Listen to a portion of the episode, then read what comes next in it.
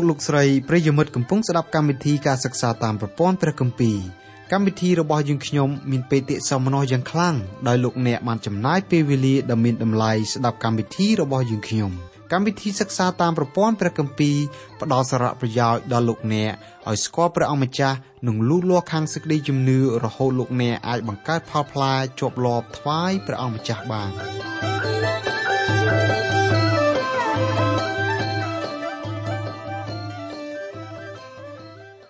បាទអស់លោកលោកស្រីនិងបងប្អូនស្ងួនភ្ញីជាទីស្រឡាញ់ក្នុងព្រះនាមនៃព្រះម្ចាស់ព្រះយេស៊ូវនៅថ្ងៃនេះសូមលោកអ្នកបងប្អូនបើកទៅកាន់ព្រះគម្ពីរពេត្រុសខ្សែទី1ជំពូក1ខ11ដល់ខ19ព្រះគម្ពីរពេត្រុសខ្សែទី1ជំពូក1ខ11ដល់ខ19យើងបានពិចារណារួចមកហើយអំពីហេតុការណ៍ដែលពួកហោរានៅក្នុងព្រះគម្ពីរសញ្ញាចាស់ មិនបានយល់អំពីព្រឹត្តិការណ៍ដែលកើតឡើងនាចន្លោះការរងទុក្ខរបស់ព្រះអង្គម្ចាស់យេស៊ូវនិងការទទួលសេរីល្អនៅពេលដែលទ្រង់យាងត្រឡប់មកវិញនៅចន្លោះពេលវេលាទាំងពីរនោះមានក្រុមជំនុំរបស់ព្រះអង្គដែលទ្រង់កំពុងលួសដោយប្រើព្រះលោហិតរបស់ព្រះយេស៊ូវក្រុមជំនុំគឺជាមនុស្សដែលមកអំពីគ្រប់កុលសម្ព័ន្ធគ្រប់ភាសាមានទាំងសាសដតីនិងសាសអ៊ីស្រាអែលចំពោះភ្នែករបស់ពួកហោរាលោកមើលឃើញនៅសេចក្តីរងទុក្ខនិងសេរីល្អរបស់ព្រះអង្គម្ចាស់យេស៊ូវគ្រីស្ទ ហាក់ដូចជាកំពូលភ្នំពីរដែលស្ថិតនៅជាប់គ្នាលោកទាំងនោះមិនបានដឹងថាតើកំពូលភ្នំទាំងពីរនោះស្ថិតនៅចន្លោះឆ្ងាយពីគ្នាប៉ុន្មាននោះទេបច្ចុប្បន្ននេះបើយើងមិនយល់ព្រះបន្ទូលរបស់ព្រះត្រង់ចំណុចណាមួយគឺយើងតែងបកស្រាយព្រះបន្ទូលដោយមានភាពចម្រុងចម្រាស់ហេតុការណ៍នេះកើតឡើងនៅក្នុងចំណោមពួកហោរារបស់ព្រះជាម្ចាស់នៅក្នុងសម័យព្រះគម្ពីរសញ្ញាចាស់ដែរនៅសម័យនោះការយល់ដឹងអំពីសេចក្តីរងទុក្ខនិងពេលដែលព្រះអង្គម្ចាស់យេស៊ូវ យាងមកសោយរាជគឺมันមានភាពច្បាស់លាស់ដូចជាយើងសប្តាហ៍ថ្ងៃមិនយល់អំពីហេតុការណ៍ខ្លះៗនៅក្នុងព្រះបន្ទូលរបស់ព្រះយ៉ាងដូច្នោះដែរហេតុការណ៍ដែលនាំឲ្យមានភាពចម្រុងចម្រាស់គឺពួកហោរាមើលឃើញហាក់ដូចជាព្រះបន្ទូលរបស់ព្រះពូលមិនស៊ីចង្វាក់គ្នារវាងព្រះអង្គម្ចាស់យេស៊ូវយាងមកទទួលនៅទុក្ខលំបាកនិងព្រះអង្គម្ចាស់យេស៊ូវយាងមកសោយរាជចំពោះយើងដែលបានឃើញស្ថានភាពនោះកើតឡើងរួចមកហើយទើបយើងដឹងថារឿងទាំងពីរនោះសុទ្ធតែពិតទាំងអស់ សេចក្តីរងទុក្ខរបស់ព្រះអង្គម្ចាស់យេស៊ូវគឺជាហេតុការណ៍កំពូលមួយ ដែលកើតឡើងនៅក្នុងគ្រាកន្លងទៅរីឯរាជរបស់ព្រះអង្គម្ចាស់យេស៊ូវដែលទ្រង់យាងមកដើម្បីបង្កើតឲ្យមាននៅលើផែនដីនេះគឺជាកំពូលព្រឹត្តិការណ៍ដែលត្រូវកើតឡើងនាគ្រាអនាគតចន្លោះកំពូលព្រឹត្តិការណ៍ទាំងពីរមានហេតុការណ៍មួយកំពុងតែកើតឡើងព្រះអង្គម្ចាស់យេស៊ូវកំពុងតែត្រាស់ហៅមនុស្សគ្រប់ជាតិសាសន៍ឲ្យមកទទួលជឿព្រះអង្គ មនុស្សណាដែលព្រមប្រែចិត្តជឿដល់ព្រះអង្គម្ចាស់យេស៊ូវនៅចន្លោះពេលវេលាទាំងពីរនេះហៅថាជាក្រុមជំនុំរបស់ព្រះក្រុមជំនុំរបស់ព្រះអង្គម្ចាស់យេស៊ូវត្រូវកើតមានឡើងនៅលើផែនដីនេះចលនានេះកំពុងតែលូតលាស់អស់រយៈពេល2000ឆ្នាំកន្លងទៅហើយហើយក៏នឹងត្រូវលូតលាស់ទៅមុខទៀតរហូតដល់គ្រាដែលព្រះយេស៊ូវយាងត្រឡប់មកជាលើកទី2នៅក្នុងព្រះគម្ពីរពេត្រុសខ្សែទី1ចំពុក1ខ12 តែទ្រង់បានសម្ដែងឲ្យគេដឹងថាសេចក្តីទាំងនោះមិនមែនសម្រាប់គេទេគឺសម្រាប់យើងរាល់គ្នាវិញគឺជាសេចក្តីទាំងប៉ុន្មានដែលឥឡូវនេះពួកអ្នកផ្សាយដំណឹងល្អបានប្រាប់មកអ្នករាល់គ្នាដោយព្រះវិញ្ញាណបរិសុទ្ធដែលទ្រង់បានចាត់ពីស្ថានសួគ៌មកហើយពួកទេវតាក៏ចូលចិត្តចង់ពិនិត្យមើលសេចក្តីទាំងនោះដែរនៅក្នុងខនេះពួកសាវកដែលរួមទាំងលោកពេត្រុសផងបានប្រកាសព្រះបន្ទូលស្ដីអំពីសេចក្តីរងទុក្ខនិងសេរីល្អរបស់ព្រះយេស៊ូវ ដោយពួកហោរារបស់ព្រះជាម្ចាស់ដែលលោកបានប្រកាសកាលពីក្នុងគ្រាព្រះគម្ពីរសញ្ញាចាស់ដែរពួកហោរាគាត់មិនបានយល់ច្បាស់អំពីសេចក្តីរងទុក្ខនិងសេរីល្អនេះទេចំណែកឯពួកសាវកគឺលោកបានយល់ដឹងយ៉ាងច្បាស់អំពីភាពខុសគ្នារវាងសេចក្តីរងទុក្ខនិងសេរីល្អរបស់ព្រះយេស៊ូវកិច្ចការទាំងពីរយ៉ាងនេះគឺត្រូវកើតឡើងនៅក្នុងកាលវេលាផ្សេងគ្នាពួកសាវកបានយល់បានពីព្រោះហេតុការណ៍នោះបានកើតឡើងរួចទៅហើយ នៅក្នុងឃ្លាដែលថាហើយពួកទេវតាក៏ចូលចិត្តចង់ពិនិត្យមើលសេចក្តីទាំងនោះដែរបើតាមអត្ថបទនៅក្នុងព្រះបន្ទូលនេះពពួកទេវតារបស់ព្រះជាម្ចាស់មានការពិបាកចិត្តយ៉ាងខ្លាំងពីហេតុការណ៍ដែលយើងជារាជរបស់ព្រះជាម្ចាស់ធ្វើការអល់ឯកមិនព្រមប្រកាសពីសេចក្តីរងទុក្ខនិងសេរីល្អរបស់ព្រះអង្គម្ចាស់យេស៊ូវឲ្យបានខ្លាំងក្លាទេវតានៃព្រះជាអង្គដែលឆ្លៀសវៃដែលព្រះជាម្ចាស់បង្កើតមកសម្រាប់បម្រើព្រះលោកទាំងនោះជ្រាបច្បាស់អំពីសេចក្តីរងទុក្ខ និងសេរីល្អរបស់ព្រះអង្គម្ចាស់យេស៊ូវលោកឃើញមនុស្សលោកមានការយឺតយ៉ាវក្នុងការប្រកាសពីសេចក្តីពិតទាំងពីរយ៉ាងនេះបានជាទេវតាទាំងនោះចង់ធ្វើការនោះដោយផ្ទាល់ខ្លួនលោកតែម្ដងបើព្រះជាម្ចាស់អនុញ្ញាតឲ្យលោកធ្វើការនោះលោកច្បាស់ជាប្រកាសមិនចាំបាច់ពឹងពាក់ដល់មនុស្សលោកយើងទេមុនដែលព្រឹត្តិការណ៍កើតឡើងនៅក្នុងព្រះគម្ពីរសញ្ញាថ្មី ព្រះជាម្ចាស់បានប្រើទេវតារបស់ទ្រង់មានទេវតាការព្រាយជាដើមនាំដំណឹងល្អមកដល់នាងនារីព្រហ្មចារីឈ្មោះម៉ារីក្រោយមកទៀតទេវតាកាព្រីយ៉ែលនាំដំណឹងមកជម្រាបជូនលោកយ៉ូសែបស្ដីអំពីព្រះអង្គម្ចាស់យេស៊ូវដែលទ្រង់យាងមកប្រសូតជាមនុស្សជាតិម្យ៉ាងទៀតទេវតាកាព្រីយ៉ែលក៏ធ្វើដំណើរមកប្រកាសប្រាប់ហោរាសាការីថាលោកបានកូនប្រុសមួយដែលត្រូវឲ្យឈ្មោះថាលោកយ៉ូហាន លោកយ៉ូហានត្រូវរត់មុខរៀបចំផ្លូវទទួលព្រះមេស៊ីឬព្រះអង្គសង្គ្រោះសប្តាហ៍ថ្ងៃទេវតាកាព្រីយ៉ែលក៏មានការពិបាកចិត្តចំពោះខ្ញុំក្នុងការប្រកាសព្រះបន្ទូលរបស់ព្រះដែលកំពុងតែធ្វើការតាមរលកធាតុអាកាសនេះដែរបើសិនជាទេវតាកាព្រីយ៉ែលអាចធ្វើបានលោកច្បាស់ជាបន្ទោសខ្ញុំថាសូមឲ្យអ្នកជិះចេញពីមុខខ្ញុំពីព្រោះ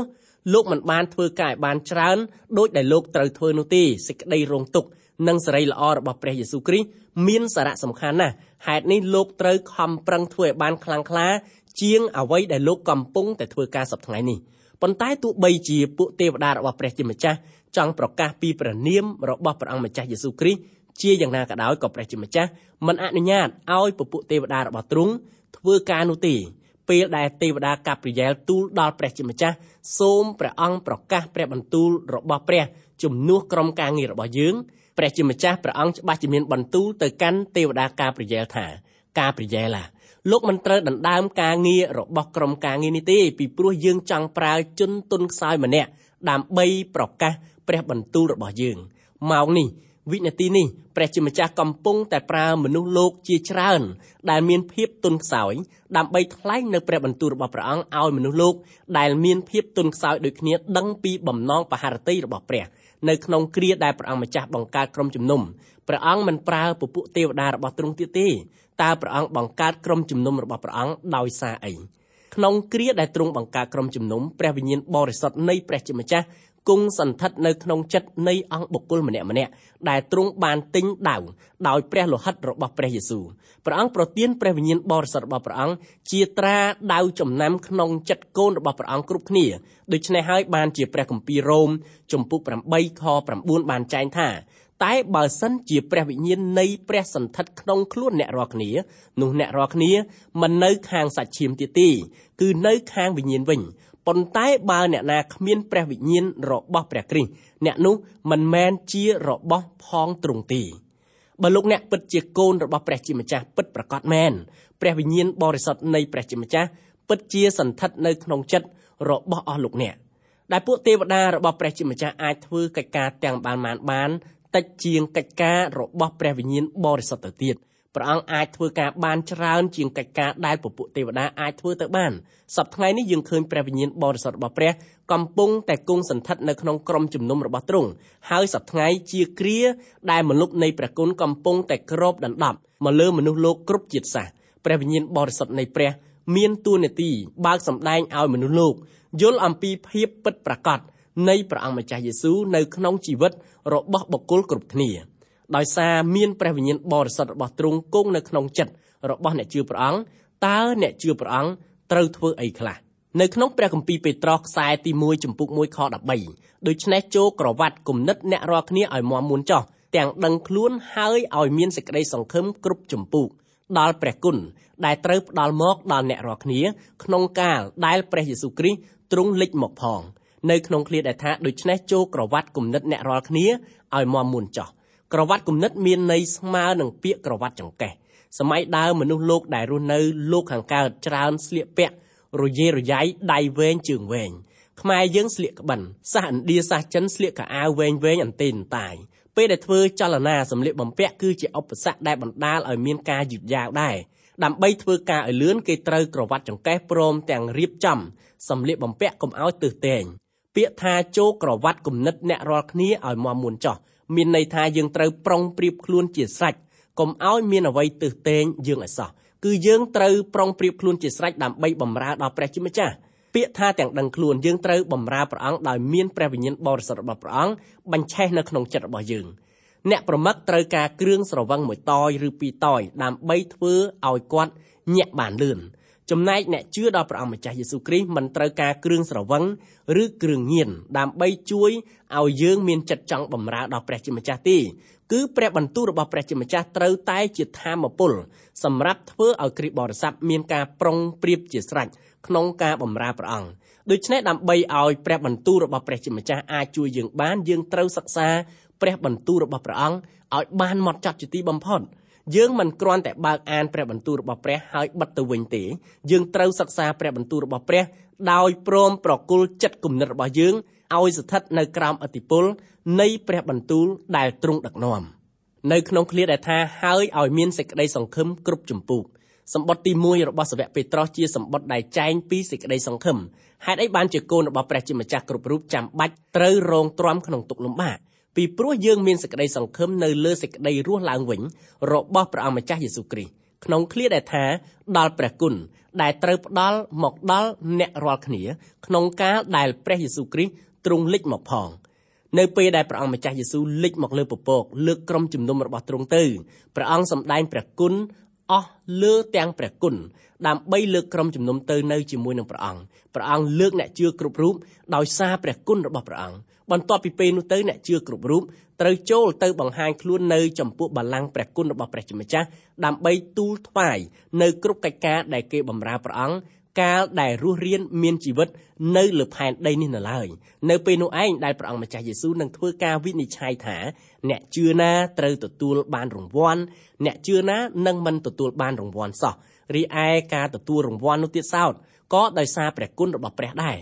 កូនរបស់ព្រះអង្គគ្រប់រូបចាំបាច់ត្រូវទទួលរងទុក្ខនៅលើផែនដីនេះត្បិតនៅពេលដែលទៅដល់ស្ថានសួគ៌នោះកូនរបស់ព្រះមិនចាំបាច់ត្រូវរងទុក្ខទៀតទេសេចក្តីរងទុក្ខនៅលើផែនដីនេះគឺជាកម្រៃសម្រាប់កូនព្រះត្រូវទទួលនៅពេលដែលទៅដល់ស្ថានសួគ៌ដូច្នេះកិរិយាប្រព្រឹត្តរបស់យើងដែលរស់នៅលើផែនដីនេះពិតជាមានសារៈសំខាន់ខ្លាំងណាស់តាក់ទងនឹងមរតកដែលយើងត្រូវទទួលនៅស្ថានសួគ៌ខាងមុខ អ្នកជឿគ្រប់រូបត្រូវរស់នៅដោយសម្ដែងអំពីភាពផ្លាស់ប្ដូរនៅក្នុងជីវិតទៅតាមលំអាននៃព្រះបន្ទូលរបស់ព្រះជាម្ចាស់ជីវិតរបស់យើងគឺជាការសម្ដែងឆាកព្រះបន្ទូលរបស់ព្រះអង្គហើយនៅក្នុងព្រះបន្ទូលរបស់ព្រះគឺមានចែងពីសេចក្តីរងទុក្ខដូច្នេះហើយសេចក្តីរងទុក្ខដែលកើតឡើងដល់គ្រិស្តបរិស័ទគឺជាមធ្យោបាយដែលព្រះជាម្ចាស់កំពុងតែឆ្នៃសូនយើងទៅតាមផែនការនៃទ្រង់ ហេតុនេះនៅពេលដែលជួបទុក្ខលំបាកយើងត្រូវចោះចូលបត់បែនតាមផ្លូវដែលព្រះជាម្ចាស់ទ្រង់ដឹកនាំយើងព្រះគម្ពីរពេត្រុសខ្សែទី1ចំពុក1ខ14ឲ្យដូចជាពួកកូនដែលស្ដាប់បង្គាប់ឥតបណ្ដោយតាមសេចក្តីប៉ងប្រាថ្នាដែលអ្នករាល់គ្នាមានពីកាលនៅល្ងងពីដើមនោះឡើយនៅក្នុងឃ្លាដែលថាឲ្យដូចជាពួកកូនដែលស្ដាប់បង្គាប់ការស្វាធ្យាយសិក្សាព្រះបន្ទូលរបស់ព្រះជាម្ចាស់ នឹងញ៉ាំងឲ្យចិត្តលោកអ្នកបងប្អូនចោះចូលស្ដាប់បង្គាប់ដល់ព្រះអង្គម្ចាស់យេស៊ូវដូច្នេះបានជាលោកយ៉ាកុបពោលនៅក្នុងព្រះគម្ពីរយ៉ាកុបជំពូក1ខ22ចូលឲ្យអ្នករាល់គ្នាប្រព្រឹត្តតាមព្រះបន្ទូលទៅកុំឲ្យគ្រាន់តែស្ដាប់ប៉ុណ្ណោះហើយបញ្ឆោតខ្លួនវិញនោះឡើយព្រះបន្ទូលរបស់ព្រះជាម្ចាស់មិនមែនគ្រាន់តែនាំឲ្យយើងមានទីសង្ឃឹមសម្រាប់ជីវិត នៅក្នុងពេលខាងមុខតែប៉ុណ្ណោះទេការសិក្សាព្រះបន្ទូលរបស់ព្រះជាម្ចាស់ញ៉ាំងឲ្យយើងមានចិត្តចង់ស្ដាប់បង្គាប់ដល់ព្រះបន្ទូលដែលយើងបានធ្វើការសិក្សាកូនរបស់ព្រះគ្រប់រូបមានភារៈចាំបាច់ត្រូវស្ដាប់បង្គាប់ដល់ព្រះបន្ទូលរបស់ព្រះយើងត្រូវបត់បែនជីវិតរបស់យើងទៅតាមការណែនាំនៃព្រះបន្ទូលរបស់ព្រះដើម្បីធ្វើតាមព្រះបន្ទូលរបស់ព្រះជាម្ចាស់គឺយើងត្រូវនៅស្ងៀម កវីនិពន្ធម្នាក់សរសេរអត្ថបទមួយស្ដីអំពីការនៅស្ងៀមនេះដោយកវីនិពន្ធរូបនោះមាននាមលោកស្រី Alice Henchimer Tinzen លោកស្រីបានសរសេរកំណាព្យមួយដែលមានចំណងជើងថាខ្ញុំត្រូវនៅស្ងៀមដែលមានខ្លឹមសារដូចខាងក្រោមខ្ញុំត្រូវនៅស្ងៀមទើបទ្រង់អាចចាប់ខ្ញុំដាក់មួយកន្លែង នៅក្រៅម្លប់ដ៏ត្រជាក់ជាទីខ្ញុំអាចរស់នៅម្នាក់ឯង រស់នៅក្នុងភាពសោះកក្រោះមួយថ្ងៃប្រៀបដូចមួយឆ្នាំព្រួយបារម្ភធ្វើឲ្យខ្លួនប្រានលែងមានកម្លាំងខ្ញុំត្រូវនៅស្ងៀមត្បិតខ្ញុំពុំអាចនៅស្ងៀមបានសេចក្តីសុភាពសេចក្តីរៀបសារឈើឆ្កាងទាញនាំប្រានព្រះវិញ្ញាណមានបន្ទូលយ៉ាងផ្អែមល្ហែមពីកិច្ចការស្ថានសួគ៌ទោះខ្លួនប្រានទុនខ្សោយវិញ្ញាណខ្ញុំចាប់ផ្ដើមមានតួត្រង់លើកខ្ញុំខ្ពស់ឡើង ដែលចិត្តខ្ញុំស្មានមិនដល់ទ្រង់ស្រឡាញ់ទ្រង់ដកបន្ទុកព្រួយខ្វាយខ្វល់ ខ្ញុំត្រូវនៅស្ងៀមក្រែខ្ញុំคลายទៅជាគុកមួយបែប ក្រែល្អបរិសុទ្ធជាក្រែប្រកបដោយព្រះគុណនិតណែបជាទីខ្សែមខ្សានព្រះគ្រីស្ទលាក់ខ្ញុំទុកខ្ញុំត្រូវនៅស្ងៀមទើបទ្រង់ទាញខ្ញុំថ្ងៃនេះនិងថ្ងៃខាងមុខហេតុអីបានជាព្រះជាម្ចាស់ចាំបាច់ចាប់យើងឲ្យនៅស្ងៀមពីព្រោះទ្រង់មានព្រះបន្ទូលមកកាន់យើងតាមរយៈព្រះបន្ទូលរបស់ទ្រង់ព្រះបន្ទូលមានសារៈសំខាន់ខ្លាំងណាស់សម្រាប់ចិញ្ចឹមបីបាច់ថែរក្សាជីវិតរបស់អ្នកជឿគ្រប់រូប អ្នកជឿគ្រប់គ្នាទទួលការថែរក្សាដោយការសិក្សាព្រះបន្ទូលរបស់ព្រះនៅក្នុងឃ្លាដែលថាឥតបណ្ដោយតាមសេចក្តីប៉ងប្រាថ្នាដែលអ្នករាល់គ្នាមានពីការនៅល្ងងពីដើមនោះឡើយយើងមិនត្រូវបណ្ដោយទៅតាមកិរិយាប្រព្រឹត្តរបស់យើងដោយដែលយើងប្រព្រឹត្តកាលពីគ្រាមិនទាន់ស្គាល់ព្រះបន្ទូលរបស់ព្រះជាម្ចាស់នោះទេឥឡូវយើងបានដឹងព្រះបន្ទូលកាន់តែច្រើនគ្រាន់បើហើយយើងត្រូវអនុវត្តតាមព្រះបន្ទូលរបស់ទ្រង់ឲ្យអស់ពីលទ្ធភាពដែលយើងអាចធ្វើទៅបាន ជីវិតរបស់គ្រីស្ទបរិស័ទជាទស្សនីយភាពសម្ដែងពីព្រះបន្ទូលរបស់ព្រះជាម្ចាស់ដែលកំពុងតែបញ្ចេញសកម្មភាពនៅក្នុងជីវិតរបស់យើងហេតុនេះយើងមិនត្រូវធ្វើទឹកមុខញញឹមស្រស់ពុព្រាយពេលដែលចិត្តខាងក្នុងរបស់យើងពោពេញទៅដោយការឈឺចាប់នោះទេគ្រីស្ទបរិស័ទមិនត្រូវធ្វើពើដូច្នោះឡើយយើងត្រូវប្រគល់ចិត្តប្រគល់ខ្លួនប្រាណដាច់ដល់ព្រះជាម្ចាស់ឲ្យទ្រង់ធ្វើការផ្លាស់ប្រែយើងតាមព្រះបន្ទូលរបស់ព្រះអង្គ ព្រះគម្ពីរពេត្រុសខ្សែទី1ជំពូក1ខ15តែចូលឲ្យអ្នករាល់គ្នា បានបរិសុទ្ធក្នុងគ្រប់កិរិយាទាំងអស់ដូចជាព្រះដែលហៅអ្នករាល់គ្នាទ្រង់បរិសុទ្ធដែរពាក្យថាបរិសុទ្ធដែលមានចែងនៅក្នុងខនេះច្រើនមានការយល់ច្រឡំមនុស្សភាគច្រើនយល់ថាកិរិយាបរិសុទ្ធជាកិរិយាល្អឥតខ្ចោះផ្ទុយពីជីវិតពិតប្រាកដដែលយើងត្រូវរស់នៅប្រចាំថ្ងៃការយល់ដឹងខុសអំពីភាពបរិសុទ្ធនាំឲ្យយើងរៀនធ្វើ កិរិយាបរិសុទ្ធខ្លាំងខ្លាយព្រះជាម្ចាស់មិនចង់ឲ្យយើងប្រព្រឹត្តកិរិយាបរិសុទ្ធខ្លែងខ្លាយបែបនេះទេនៅក្នុងជីវិតរស់នៅជាក់ស្ដែងរបស់យើងមានការលាយឡំគ្នារវាងភាពបរិសុទ្ធនិងភាពមិនបរិសុទ្ធដូច្នេះតើភាពបរិសុទ្ធនេះមានន័យដូចម្ដេចព្រះជាម្ចាស់សពប្រហារតីឲ្យយើងរស់នៅដែលមានការសប្បាយរីករាយឯការសប្បាយរីករាយនោះទៀតសោត មិនមែនសប្បាយក្នុងអំពើបាបទេសេចក្តីរីករាយនោះជាសេចក្តីសប្បាយរីករាយដោយសារព្រះជាម្ចាស់ប្រទានសេចក្តីរីករាយនោះមកក្នុងជីវិតរស់នៅរបស់យើងសេចក្តីបរិសុទ្ធដូចចែងខាងលើគឺជាសុខភាពមួយយ៉ាងខាងព្រលឹងវិញ្ញាណជីវិតបរិសុទ្ធប្រៀបឧបមាដូចជាសុខភាពល្អដែលជីវិតខាងរូបកាយរបស់យើងទទួលបានដែរបុគ្គលម្នាក់ដែលមានសុខភាពល្អតែងមានរូបរាងកាយមាំមួនចំពោះគ្រីស្ទបរិស័ទដែលមានចិត្តបរិសុទ្ធ តែងមានជីវិតខាងព្រលឹងវិញ្ញាណមាំមួនដូចរូបកាយដែរបច្ចុប្បន្ននេះយើងត្រូវការមនុស្សដែលមានចិត្តបរិសុទ្ធច្រើនណាស់សម្រាប់ធ្វើជាអំបិលបំប្រៃសង្គមរបស់យើងព្រះគម្ពីរពេត្រុសខ្សែទី1ចំពុក1ខ16ត្បិតមានសេចក្តីចែងទុកមកថាចូលឲ្យឯងរាល់គ្នាបានបរិសុទ្ធត្បិតអញជាបរិសុទ្ធ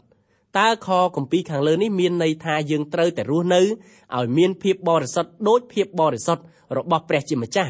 ទេ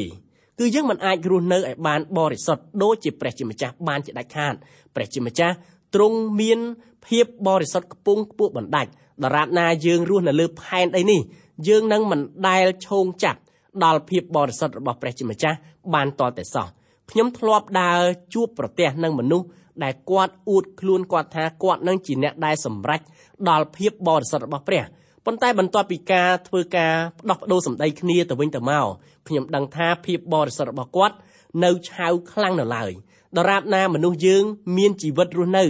នៅក្នុងពិភពលោកនេះគឺមនុស្សលោកនឹងមិនដែលឈានសម្រេចទៅដល់ភាពបរិសុទ្ធដែលព្រះបានមានបន្ទូលនោះឡើយបើដូច្នេះតើព្រះបន្ទូលរបស់ព្រះខាងលើ មានន័យដូចម្ដេចវិញ គឺព្រះអង្គបង្គាប់ថាត្រូវឲ្យយើងរស់នៅបរិសុទ្ធដោយព្រះអង្គមានភាពបរិសុទ្ធព្រះជាម្ចាស់ទ្រង់មានព្រះរាជបុគ្គលិកលក្ខណៈគ្រប់លក្ខយើងជាមនុស្សលោកមិនអាចคลายទៅជាព្រះបានទេយើងអាចរស់នៅដោយព្រះជាម្ចាស់បានត្រង់ថាយើងត្រូវប្រកាន់យកនៅភាពចាស់ទុំក្នុងនាមយើងជាមនុស្សជាតិមនុស្សជាតិអាចសម្រេចឈានដល់ភាពចាស់ទុំឬភាពដឹងខ្នាតបានកាលណាយើងឃើញមានកូនង៉ែតមួយរូបកើតមកមានសាច់ត្រលុកត្រលុនយើងស្រឡាញ់គាត់ខ្លាំង ប៉ុន្តែយើងមិនត្រូវយល់ថាកូនង៉ែតនោះធំឡើងទៅជាមនុស្សល្អណាមួយនោះទេយើងត្រូវរងចាំ17ឆ្នាំទៅ18ឆ្នាំខាងមុខទៀតទើបយើងអាចធ្វើការវិនិច្ឆ័យថាកូននោះជាកូនបែបណាកាលណាក្មេងម្នាក់នោះធំឡើងទៅជាយុវជនដែលដើរតាមគន្លងធម៌របស់ឪពុកម្ដាយដែលបានព្រៀនប្រដៅទើបយើងដឹងថាក្មេងនោះគឺជាមនុស្សល្អ គ្រីស្ទបរិស័ទដូចគ្នាគឺពិតជាត្រូវការលូតលាស់ខាងព្រលឹងវិញ្ញាណដូច្នោះដែរបន្ទាប់ពីជឿដល់ព្រះអង្គម្ចាស់យេស៊ូវគ្រីស្ទហើយយើងត្រូវតែរស់នៅក្នុងភាពបរិសុទ្ធដោយដែលព្រះជាម្ចាស់ទ្រង់ចង់ឲ្យយើងមានការលូតលាស់ឆ្ពោះទៅកាន់ភាពបរិសុទ្ធដូចជាព្រះអង្គដែរតើមធ្យោបាយអីដែលនាំឲ្យយើងអាចមានភាពលូតលាស់បែបដូច្នោះបានគឺការសិក្សាព្រះបន្ទូលរបស់ព្រះជាម្ចាស់ជាមធ្យោបាយតែមួយគត់ ព្រះគម្ពីរពេត្រុសខ្សែទី1ចំពុក1ខ17ហើយបើសិនជាអ្នករាល់គ្នាអំពាវនាវដល់ទ្រង់ទុកដូចជាព្រះវរបិតាដែលទ្រង់ជំនុំជម្រះតាមការដែលគេប្រព្រឹត្តរៀងខ្លួនឥតរើសមុខអ្នកណានោះត្រូវតែប្រព្រឹត្តដោយកោតខ្លាចក្នុងកាលដែលនៅសំណាក់ក្នុងជីវិតនេះនៅឡើយចោះពាក្យថាឥតរើសមុខអ្នកណាមិនត្រូវធ្វើការវិនិច្ឆ័យដោយមានគំនិតលំអៀងគឺមានន័យអញ្ចឹង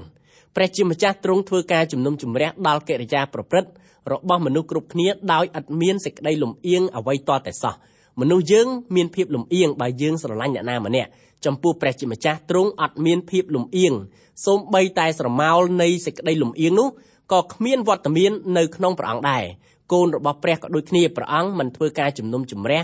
ដោយមានកិរិយាលំអៀងនោះទេព្រះជាម្ចាស់ជំនុំជម្រះកិរិយាប្រព្រឹត្តរបស់កូនទ្រង់ដោយសុចរិតនិងយុត្តិធម៌ ពេលដែលព្រះអង្គម្ចាស់ធ្វើការជំនុំជម្រះដល់កូនព្រះអង្គទ្រង់មិនមែនជំនុំជម្រះថាកូនព្រះអង្គបានទទួលសេចក្តីសង្គ្រោះឬមិនបានទទួលនោះទេកូនរបស់ព្រះគ្រប់រូបសុទ្ធតែបានទទួលសេចក្តីសង្គ្រោះព្រះអង្គអត់ចាំបាច់ធ្វើការជំនុំជម្រះពីដំណើរនោះទៀតឡើយពេលដែលព្រះអង្គម្ចាស់ធ្វើកិច្ចការជំនុំជម្រះដល់កូនរបស់ទ្រង់តើព្រះជាម្ចាស់ជំនុំជម្រះពីអីវិញគឺព្រះអង្គធ្វើការជំនុំជម្រះពីប្រភេទជីវិតរស់នៅដែលកូនរបស់ទ្រង់ម្នាក់ម្នាក់ប្រកាន់យក កាលដែលពួកគេរស់នៅលើផែនដីនេះនៅឡើយព្រះអង្គធ្វើការជំនុំជម្រះពីកិរិយាដឹងខ្លួនរបស់យើងពេលដែលយើងរស់នៅលើផែនដីនៅពេលរស់នៅលើផែនដីនេះតើកម្រិតការយល់ដឹងខុសត្រូវតាមព្រះបន្ទូលរបស់ព្រះជាម្ចាស់យើងបានកម្រិតណាដែរហើយតើការរស់នៅរបស់យើងមានភាពសុចរិតដែរឬទេតើអ្នកផងទាំងពួងបានទទួលសារៈប្រយោជន៍តាមរយៈជីវិតរបស់យើងដែលរស់នៅដោយម្ដេចខ្លះដូច្នេះហើយបានជាយើងមិនត្រូវធ្វើទឹកមុខញញឹម ក្នុងគណៈពេលដែលចិត្តរបស់យើងមានពោពេញទៅដោយសេចក្តីទុក្ខក្រៀមក្រំនោះទេដំណឹងល្អរបស់ព្រះជាម្ចាស់មិនមែនជាទឹកស្រោចស្រពទៅលើផ្កាស្រពោនទេដំណឹងល្អរបស់ព្រះជាម្ចាស់ធ្វើការផ្លាស់ប្រែជីវិតរបស់អ្នកជឿព្រះអង្គគ្រប់រូបជីវិតអ្នកជឿព្រះត្រូវមានសេចក្តីសង្ឃឹមទៅលើសេចក្តីរស់ឡើងវិញរបស់អង្គព្រះគ្រីស្ទជីវិតរបស់អ្នកជឿគ្រប់រូបស្ថិតនៅក្នុងព្រះហស្ថនៃអង្គសង្គ្រោះដែលទ្រង់គង់នៅទីខាងស្ដាំរបស់បល្ល័ង្កនៃព្រះវរបិតា ព្រះគម្ពីរពេត្រុសខ្សែទី1ជំពូក1ខ18និងខ19ដោយដឹងថាទ្រង់បានលួសអ្នករាល់គ្នាឲ្យរួចពីកិរិយាឥតប្រយោជន៍ដែលបានតពីពួកអាយុកាវមក នោះមិនមែនដោយរបស់ពុករលួយដូចជាប្រាក់ឬមាសនោះទេ គឺបានលួសដោយសារព្រះលោហិតដ៏វិសេសរបស់ព្រះគ្រីស្ទវិញទុកដូចជាឈាមនៃកូនជៀមឥតខ្ចោះឥតស្លាកស្នាម ពាក្យថាដោយដឹងមានន័យថាលោកអ្នកដឹងពិតប្រាកដពីជីវិតរបស់លោកអ្នកបានរួចពីអំពើបាបខ្ញុំសង្ឃឹមថាលោកអ្នកដឹងច្បាស់ប្រាកដនៅក្នុងចិត្តថាលោកអ្នកបានទទួលសេចក្តីសង្គ្រោះពីព្រះអង្គម្ចាស់យេស៊ូវគ្រីស្ទមែននៅក្នុងខទាំងពីរនេះសាវកពេត្រុសគាត់ពោលអំពីភាពពិតប្រាកដនៃសេចក្តីសង្គ្រោះដែលបុគ្គលម្នាក់ម្នាក់បានទទួលពីព្រះជាម្ចាស់សេចក្តីសង្គ្រោះនិងសេចក្តីប្រោសលោះមានលក្ខណៈដូចគ្នាសុទ្ធសាធព្រះអង្គម្ចាស់យេស៊ូវគ្រីស្ទសុគតបង់ថ្លៃជំនួសអំពើបាបរបស់លោកអ្នក តាមពិតលោកអ្នកហើយនឹងរូបខ្ញុំផ្ទាល់ត្រូវស្ថិតនៅក្រោមសេចក្តីបណ្ដាសារបស់ព្រះជាម្ចាស់ដោយព្រោះយើងបានប្រព្រឹត្តអំពើបាបព្រះគម្ពីរអេសេគៀលជំពូក18ខ4បានប្រាប់យើងថាមើលប្រលឹងទាំងអស់ជារបស់ផងអញទោះទាំងប្រលឹងនៃឪពុក និងប្រលឹងនៃកូនផងក៏ជារបស់ផងអញដូចគ្នាឯប្រលឹងណាដែលធ្វើបាបគឺប្រលឹងនោះឯងនឹងត្រូវស្លាប់វិញ ព្រះជាម្ចាស់មិនដែលលើកក្រឹតវិន័យនេះចោលទេព្រះជាម្ចាស់មិនដែលបដូរផ្លាស់អង្គទ្រង់ដែរថ្ងៃម្សិលថ្ងៃនេះនឹងអស់កាលតទៅមុខទៅព្រះអង្គនៅតែដដែលភាពមិនបដូរផ្លាស់នៃព្រះជាម្ចាស់នាំមកនូវសេចក្តីភ័យខ្លាចដល់មនុស្សលោកដែលបានប្រព្រឹត្តអំពើអាក្រក់បើគេគិតអំពីភាពមិនផ្លាស់ប្រែរបស់ព្រះជាម្ចាស់វិញគេពិតជាមានសេចក្តីភ័យខ្លាចខ្លាំងមែនទែនពិភពលោកយើងមានការផ្លាស់ប្ដូរជារៀងរាល់ថ្ងៃភាកច្រើនគឺពីល្អទៅអាក្រក់ ប៉ុន្តែព្រះជាម្ចាស់មិនដែលបដូរផ្លាស់ព្រះតីអ្វីឡើយព្រះអង្គមិនបដូរផ្លាស់អ្វីសោះត្បិតព្រះអង្គជ្រាបពីដើមរហូតដល់ទីបញ្ចប់ពេលដែលបណ្ដាញព័ត៌មានបាននាំរឿងអ្វីថ្មីមកដល់មនុស្សលោកឲ្យដឹងដំណឹងនោះគឺមិនមែនជាដំណឹងថ្មីសម្រាប់ព្រះនោះទេពីព្រោះទ្រង់ជ្រាបតាំងពីមុនចាប់ផ្ដើមរហូតដល់ពេលបញ្ចប់ពោលគឺព្រះអង្គជ្រាបគ្រប់ទាំងអ្វីៗទាំងអស់ ទោះបីជាហេតុការណ៍នោះកើតឡើងពីអតីតកាលកើតឡើងនៅពេលបច្ចុប្បន្នកាលឬនឹងកើតឡើងនៅក្នុងគ្រាអនាគតក្តីគឺព្រះជាម្ចាស់ទ្រង់មិនដែលផ្លាស់ប្ដូរព្រះតម្រេះនៃទ្រង់ទេបុគ្គលណាដែលប្រព្រឹត្តអំពើបាបបុគ្គលនោះឯងទៀងត្រូវតែស្លាប់នៅពេលនេះយើងសូមស្លេះការសិក្សាកាន់ព្រះគម្ពីរពេត្រុសខ្សែទី1ត្រឹមតែប៉ុណ្ណេះសិនទម្រាំជួបគ្នាសាយជាថ្មីម្ដងទៀតសូមព្រះជាម្ចាស់ប្រទានពរដ៏ធំឧត្តមដល់អស់លោកអ្នកបងប្អូន គ្រប់គ្រប់គ្នា